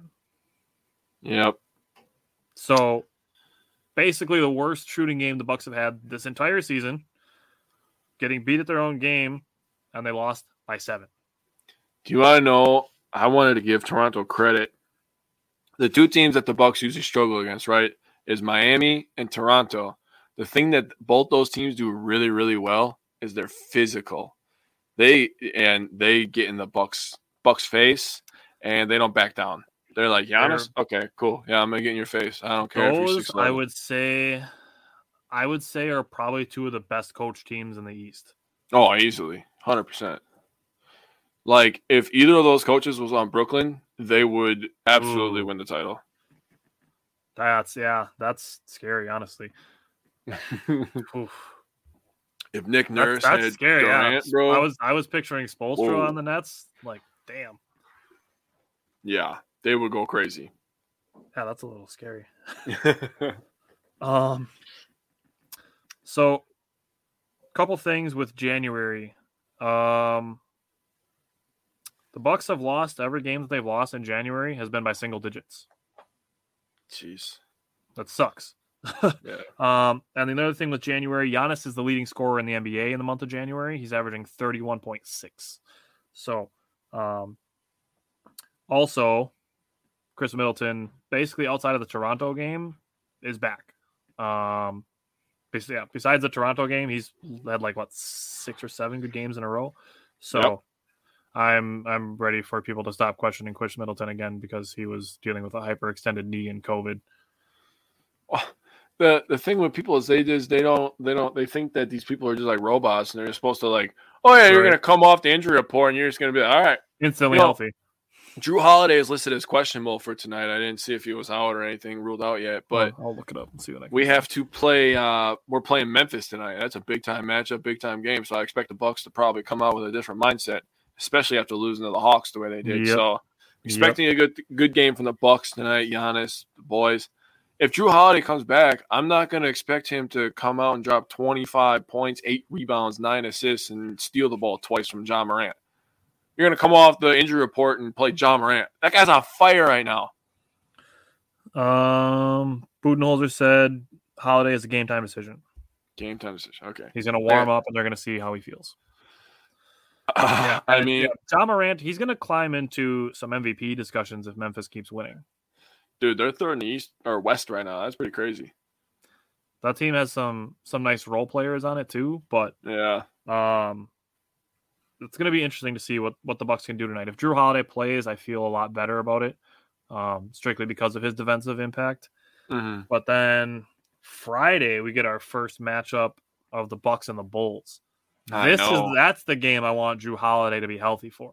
Yeah. because like basically the best guy that the Bulls have. Oh, look at Tim; he's going to be at the Bucks Bulls game. Lucky Um, son would be. I think is that. Did you say that's your your sister's birthday that you're going to that game for? I thought I, I thought I saw you say that a couple weeks ago. Oh, Tim. Yeah. I think he did say that. Yeah. I think so. Yeah. Um, but the Bucks Bulls, that's the game I really want Jrue Holiday healthy for. Yeah, so I was right. All right, so I want I want Jrue Holiday healthy for that game. Derrick Jones Jr. is really the only guy they have to throw at Giannis as far as defending Giannis. Yeah. If Chicago really wants to compete with the Bucks in a postseason, they need to acquire somebody to help defend Giannis. And right now, they don't have that. So I already mentioned Giannis being the leading scorer in January. Giannis, I'm going to say it now, is going to go for 40 against the Bulls. Whoa. Okay. Bro, they better not let that happen because I got some Bulls fans I've been waiting to chirp at. I, yeah, I know. I've had this game circled for a while because Bulls fans are like, oh, we're, we're contenders now. It's like, calm down. You're last year's 76ers. yeah, settle down, puppy dog, okay? Nikola Vucevic is not a defender, so the fact that he's your starting center is not a concern to me. He can He's a get good buckets. offensive player, yeah. He can get buckets. But if you can't stop anybody, what's the point? You know what I'm saying? The Bucks Bulls game is gonna be good, man. Oh man. And then Saturday they play Sacramento, and then they're off again until Wednesday.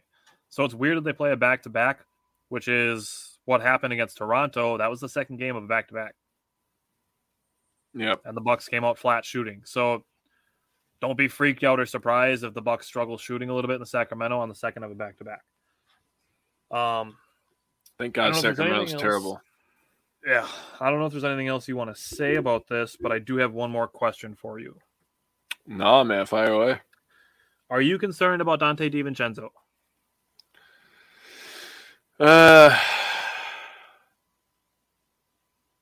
No, but yeah, if that makes sense. I mean, he's still playing hard, but he's just he does not have the scoring impact that I'm looking for. And you know, for a couple games last week, I mean, Allen played pretty well. He scored the ball pretty well in a couple games. So is Donte definitely a guy that we can get rid of? Yeah, he's definitely replaceable. We already have his replacement on our team, but Yep. I don't know. I just I don't really feel a need for him anymore. If they could flip Donte into a center that can block shots and rebound, I'm game. Yeah, we mentioned that guy last week. It's like a Mo Bamba or Nerlens Noel would be Yep. that kind of guy. Yep. Um, I asked that because since he double dipped with his ankle injury, his last four games he is six for thirty. Yeah, yeah, yeah. He's Yeah, five he- five for twenty three on threes. That's terrible. Oh my god. That's why Imagine if- Imagine if Middleton did that. People would be on his ass. Oh my god. Yeah, that would be it's it's still crazy. Like he's been here for nine years. He's the leading franchise three point shooter. He's helped win the team a championship. He held down the fort while Giannis missed time with that hyperextended knee, and he's still a super divisive player in the fan base. I know it's crazy. Baffles me. Like I get it when he turns the ball over, it sucks, but he's not the only player in the NBA that turns the ball over. hmm And he's not the only player that has the occasional bad shooting game. Like, yeah, he strung a couple of bad shooting games together when he was coming back from COVID and a hyperextended knee.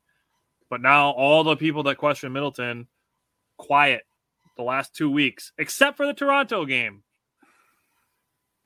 And they're like, see, this is the real Khris Middleton. You just had five good games in a row. Where have you been for the last week and a half? They're waiting for him to mess up. That's that's what it feels like. It's like you really for a guy that has done so much that he's still like this divisive in the fan base is just baffling to me. Yeah, I right. just people, people love to hate say about the Bucks? I, guess Uh, that's what it is. I don't know. I don't know what. No, I just I hope the Bucks can string a couple W's together, man. That would be nice. Yeah. Get some confidence today back. and Friday would be would be some nice confidence builders because it's not like we're beating the Pistons and the Magic here. Right. Um, Grizzlies and the Bulls would be would be two nice wins to get. I agree. All right. So we talked about last Thursday being a a marquee day for both Wisconsin basketball teams. Both Yep. Wisconsin basketball teams got wins last Thursday, and now we have a we have a much more optimistic conversation to have. And my question to you to start this discussion is: Do we underestimate the Badgers? Yes, one hundred percent. Uh, the person that I think we really underestimated was freaking Johnny Davis. Man, Dude, man, we expected him to be good, but he is going crazy. he's, He's nuts. he's going to win Player of the Year. That's He's- really how I feel oh right now. He's he's got to be the leader right now, right? from what I've seen, he's already like leading in player of the year discussions. People are throwing his name out. Um, the Badgers tweeted out a thing of like, um, like the, the the stats are out there, and they showed like the, like some of the last five games that he's played, just insane numbers. Uh, he's only had one game this year where he wasn't the Badgers' leading scorer. I think the thing that's impressed me the most with Johnny Davis is his three point shooting. Like I was Yeah. expecting him to be like a 30% free throw three point shooter. He is like lighting it up from three. Except for I, this am Ohio really State game. impressed. Yeah, that's that's one of the only that's the only game that he wasn't the leading scorer, I think. Yep. Um, so, and there's more fun stuff to talk about with that. So, um, let's start with the Ohio State game. Let's let's talk about that one. Man, they uh first of all, Tyler Wahl, dude. Yeah. I cannot stop giving this guy enough credit. Uh he had 20 points, seven rebounds, and six assists. He shot eight of ten. He made two three pointers. Yeah, he did. Yeah, he did. Have fun, Dad. Um, but dude, his first two three pointers of the year. He made another one against Northwestern last night for his third. Now he's three of twenty two on the season. So I mean, that's awesome that he can start stretching the floor. We talked about if he had a little bit of a jumper, he'd be an automatic game changer. Him starting to make threes, and If- I thought If he, he played. could shoot, I would feel confident saying the Badgers have a big three. But Oh, I agree. there he's He- almost there, but He is laying down the building blocks for it. I will say. But Wahl outscored EJ Liddell. That is literally the entire reason that we won this game. That's how I feel. Also, that steal and dunk he did at the end was freaking awesome. I, I was so excited that I was able to post that on the page. That was awesome. that was freaking awesome. I saw awesome. Johnny Davis standing there, and I'm like, oh, you could just pass that. And then he threw it down. I'm like, Tyler Wahl. Like that was awesome. I thought he was gonna pass it. I mean, you're Then he's like, no, I'm just gonna dunk it. Yeah, he's like, man, I did all the work. and then actually on that play, EJ Liddell, you know, we're talking about him. He's an outstanding player. I'm not saying, not throwing any Yep. shade, but he actually slips on that play after the steal because he tried to turn around so fast. And uh, Wahl ended up getting the end one. That was an awesome, awesome play. You know, something that's really, really been a big key in the Badgers, they're shooting better. Yeah. They they're shooting a much better field goal Yep. percentage overall, much better three point field Yeah. percentage. And with shooting better, guess what else goes up? Your assist numbers. Sharing the ball, and people are getting good shots, and they're making them. and I can't can't be any happier. I mean, their win against Ohio State was their sixth straight win. Obviously, everybody knows that they won against Northwestern, so they have seven straight wins. This team is balling right now, man. I was I was impressed and happy with how well the Badgers played defense in that Ohio State game. Um, Mm-hmm. Obviously, we know Tyler Wahl is a good defender. It doesn't really get talked about quite as much, um, but Tyler Wahl is a very, very good defender. Um, he leads the team in blocks. Mhm. Um, Chucky Hepburn got switched on to EJ Liddell at one point early in the first half, and he forced him into a mid-range jump shot. Yeah, He didn't I- let Liddell back him down, forced him into a mid-range jump shot. That's that's Chucky Chucky Hepburn was brought to this team to play defense and to facilitate an offense. Yep. Um, now he's making threes, which is cool, but that's bonus. Um, just this Badgers team too. It's it feels a lot different than it has in years past because they're they're playing with more pace. Mhm. Um, it was the first time since 1962 that the Badgers have had four consecutive uh, Big Ten games of 70 plus points. that is a fucking stat, bro. I like that stat. Um, and there's another stat we've talked about fundamentals and sound defense. The Badgers have made more free throws than their opponents have attempted. Wow. Wow. That's badass. That's badass. So you talk about doing, um, you know, being aggressive on offense and then playing aggressive on defense without fouling.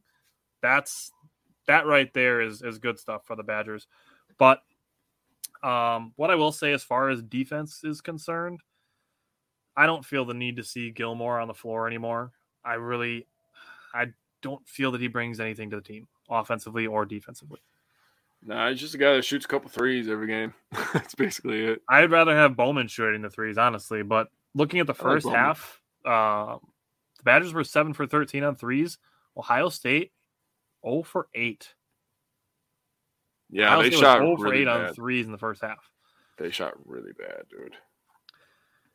So I was I'm happy to see guys playing with purpose, guys making tough shots. Brad Davison is playing really well. I'm really pleased with how Brad Davison is playing this year. Yeah. Um, the Badgers at, at one point, you know, they were they're weathering the storm. This game is another one of those games where it shows that basketball is a game of runs, and the Badgers they combated that three and ones late in the second half. yeah. Jake already crazy. mentioned the Tyler Wahl one. Brad Davison had an and one, and Steven Crowl had an and one. Brad Davison cashed all three of screams so in. loud. Yeah, Davison screams so loud. He's like, ah! he's intense. They were, it was funny. They were actually talking about Brad Davison during the broadcast last night that he doesn't he doesn't get calls sometimes because he's so like well known in the Big Ten that he's like, you know, you can't give Brad Davison too many calls. bro, he was doing this on the road last night. I was like, bro, you're doing too much right now. um, so I can't I can't say enough good things about the Badgers beating Ohio State. Uh, it was good to get the revenge win, and you know was. really kind of put the train back on the tracks as far as beating tough teams, um, Mhm. beating ranked teams, stringing a couple wins together, and not just being like, you know, the Badgers are going to sneak in as a five seed in the NCAA tournament. Now we're talking about if the Badgers beat Ohio or not Ohio State, Michigan State on Friday, this might be a top five team. They're a one two seed right now. How they're looking. All right. Do you have anything else you want to say about the Ohio State game? Uh no. That was uh really fun game to watch though. Yeah, it was a good basketball game. We knew the, the Ohio State was going to come and give it a good shot Yep. uh, in the second half, and the Badgers the Badgers did something that's impressive for a young team, and they weathered through it and got the win. So uh, let's talk about the Badgers and Northwestern. Everybody. Uh Badgers Northwestern. So you're gonna look at Northwestern's record and you'll be like, oh man, Badgers got lucky. They only beat them by that many points. Northwestern is a good team. They have some good just players. they just beat Michigan State, who we're talking Yep. about. We play on Friday, and Michigan State's always good at basketball, right? So Northwestern, they scored the ball well. Um, I learned something. Uh, I didn't know Larry Nance's brother was a senior on that Northwestern. that's who that Nance is. All right. Yeah, that's Larry Larry Nance Jr.'s brother. I was like, whoa, what the heck? I saw Lance in 22, and I was like, hey, I know where one of those is. But Anyways, uh, Northwestern. This is still something that really bothers me, so I'm going to bring it up first. the The Badgers only had four points off the bench. It was all Chris Vogt. He had the tip slam and then a really, really nice pass by Brad Davison. I will not lie. He kind of surprised me how good his playmaking was on that play. I was like, whoa, what the hell? He usually just shoots threes or, or floats up a, a layup. But Northwestern had 22 bench points. That's something that can get really mm. dangerous if the Badgers don't clean that up a little bit. But I like that all of the starters for the Badgers were in double figures. And They're all touching the ball and they're all shooting it. Johnny Davis led the way. He was the star. Davison with 13. Chucky Hepburn with 14, and he hit some really big shots. He hit Obviously- some deep shots. He did. Obviously, we're all going to think about the half court buzzer beater, right? And he shot that. He didn't heave that. He shot that. And the commentator said that too, and he did. He shot that son B. Okay. He did the follow through and everything. Yep. He was trying to make that. And then he made the, the NBA range three. That was like, that was honestly the more impressive one for me. It was because he was standstill. Deep three. He That caught was it. And he, contested late in the shot clock. I was like, whoa. That was that was an impressive three point shot. Right. If he could do that, then man, we're going to be a problem. If Hepburn is scoring 14 points and he's playing defense and we got everything else rolling for us, you know, Tyler Wahl, Brad Davison, and Johnny Davis is doing player of the year stuff. Whoa, we could be doing something here. Um, I want to bring this stat up because I thought this was interesting. The Badgers, who have 15 wins in the year, right? They are 15 and 0 and they score 60 plus points. That's crazy, dude. Just 60. 15 and 0 and they score 60. So two games that they lost, they didn't score 60 points. They score 60, they win. Let's go.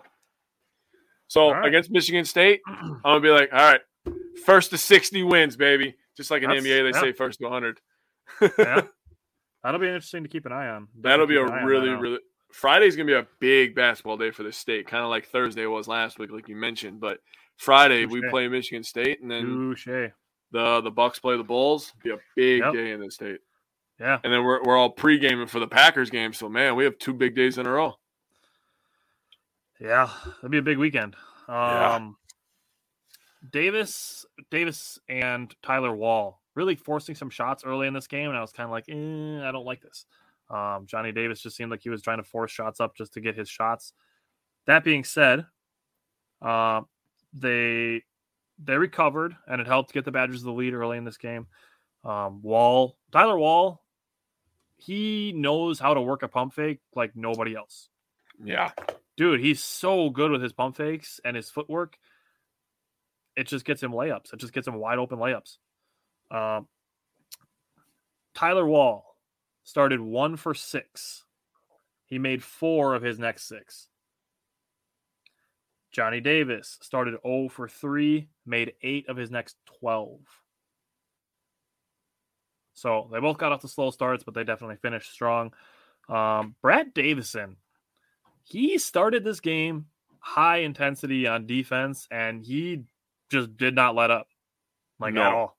No. His his defense was very impressive, and it's something that even though he did shoot pretty well, he made back to back threes at one point.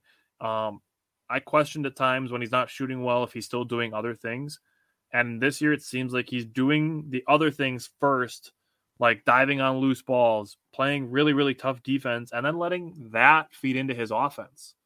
So it seems like he's generating some confidence from himself playing tough defense, going for loose balls, uh, hyping up crowds, getting his players going, you know, yelling, you know, hyping himself up, and that seems to drive up his level of play. So I really, really like what I'm seeing from Brad Davis, and especially in a game against like a Northwestern, where it's you know they could have underestimated them based on their record.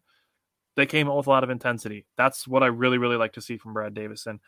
Um, you already mentioned Chris Vogt doing some good things. He had a really nice stretch there he got a block and then the tip slam. Yep. Uh, we mentioned Chucky Hepburn's super deep three pointer. Did you see uh, one of the two back to back threes that Brad Davison hit? He did like a Carmelo jab step and the dude like fell and then he pulled the three and cashed it. Mm-hmm. I know I saw that and I was like Brad Davison. I'm like, oh, look at Brad Davison over here hitting jab step threes. Like, He's playing with a lot of confidence right now. I love to see it. Love to see it. Um, I already mentioned Johnny Davis exceeding my expectations as a three point shooter. Um, Northwestern hit a couple late threes that kind of made this game feel a little bit closer than it actually was. Um, Yeah. The Badgers missed some free throws that made this game seem a lot closer aye. than it was. Aye. Uh, Chucky Hepburn, Johnny Davis, and Tyler Wahl all missed two free throws each late in this game. Um, Tyler Wahl did hurt his ankle. He came back, so I don't expect that to be an issue because he came back into the game. Um, that's all I got to say. I mean, the Badgers, the Badgers are exceeding basically all of our expectations. That's why we started off with the question: Did we underestimate the Badgers? Um, in every Big Ten game, the Badgers have made more field goals than their opponent. That's how you win. Defense, baby. Defense, shoot your free throws. And then if they can get other contributors outside of the top two guys, because Brad Davison and Johnny Davis are obviously phenomenal players. If we can get other contributors, you know, Tyler Wahl this night, Chucky Hepburn last night as well, Yep. that's how they're going to win I mean, games. Vo, you mentioned it already. All stars in double figures. I mean, I'm still I'm holding out hope that Lorne Bowman can be a shooter off the bench. I just have really only seen it like this much. I just want to see a little bit more from, from Yeah. Bowman. Um, Jahcobi Neath isn't playing a ton. Hey, There's just not really anybody coming off the bench that's giving a ton of impact. I wish we like I wish Neath or Bowman we just had one guy like one guard that can come off the bench and just give us you know ten points and a couple of assists and even just run the even show. give me like or even like um like this is so here I'm gonna give you this. The Badgers the Badgers need a Pat Connaughton. yeah, a guy that can come in and give you nine points and four rebounds and you know finish three for five on threes one game and you know just dive on the floor and do dirty work and and just generally help out that's what the badgers need the badgers need a pat connaughton Yep. So outside of that, you know, we're gonna find over these next five games what's really gonna happen. So the next five games, there's some difficult games, but overall, I feel pretty confident that they can continue this winning streak. Friday, like we mentioned, they play Michigan State. January 25th, they play at Nebraska. January 30th, they play Minnesota. February 2nd is a big one. Uh, they play at Illinois. That is a big game. Uh, we're going to need the big men to play really, really, really key minutes because Cockburn is a, a monster. And then February 5th, they play Penn State. So the next five, the Badgers. Uh, yeah, I'll say if they go, I really want them to go 5 and 0, obviously. But if they go 4 and 1 in those games, I'm still feeling pretty damn good. yeah and i mean they mentioned it during the the broadcast last night the one loss isn't going to hurt the badgers i mean Mhm. it's going to obviously move them back in the rankings that's just how the rankings go they come out weekly um michigan state was the number 10 ranked team in the country when northwestern beat them they're still a highly ranked team that's still a good team so if, if the Yep. badgers lose to michigan state it's not the end of the world um we we already are ex- ex- exceeding expectations with the Badgers. Um, Yeah. we'll have to get Mike back on here soon in a couple weeks and and discuss, you know, what we saw when we did the primer and what we've been right about, what we've been surprised by. So uh, we'll have to get Mike back on the show. He's a a really good guy to talk about the Badgers with. But um, Maybe after the Illinois game, we could do it Yeah. then. yeah, and do some some evaluations there.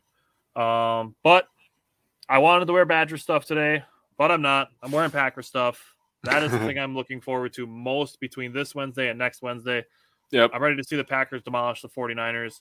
Uh, it would be just bonus to see the Bucks and Badgers get a bunch of wins in between there. But um, this weekend, this Saturday, is definitely about the Packers, even though the Bucks will be playing, but they're playing the Kings. So um, Yeah, I probably won't watch much of that Kings game. I'll be honest with you. I'll be watching the Um, Packers and 49ers. I'm gonna look. I'm gonna look what time that Bucks Kings game is.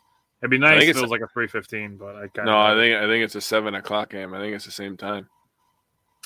schedule Sacramento six p.m. So I'll probably watch the first half of the Bucks game. Okay. Yeah, I could I could watch the first half of the Bucks game too. I mean, I'll flip between that. I, I want to watch. Uh, I'm just a football guy. I love basketball too. Don't get me wrong, but It's gonna be hard if that Titans and Bengals game is good, bro. It's gonna be hard for me to take my eyes off it. It will. I mean, it's it's a situation where it's um like like the Brewers start up in in April. Like Mhm. it's really exciting when opening day starts. But like Mm-hmm. once you get into like May and the and the Bucks are playing playoff basketball, like you're watching the Bucks, not the Brewers. exactly like it's just, it's just how it works. Playoffs the playoffs hit different, so I'm They excited do. for the bad for the Packers to get their playoffs going. Ah, this is the year, people. this is actually the year. So starts on Saturday. Gave Aaron Rodgers a defense. That's all we can do. Yep. Let's see what happens. All right. You got anything else? No, let's hope uh Bucks get a win tonight. It'd be nice. That would be nice. All right, man. I will see you next Wednesday. All right, peace out, buddy. Take care. Everybody in your crew identifies as either Big Mac Burger, McNuggets, or McCrispy Sandwich. But you're the filet fish Sandwich all day. That crispy fish, that savory tartar sauce, that melty cheese, that pillowy bun. Yeah, you get it.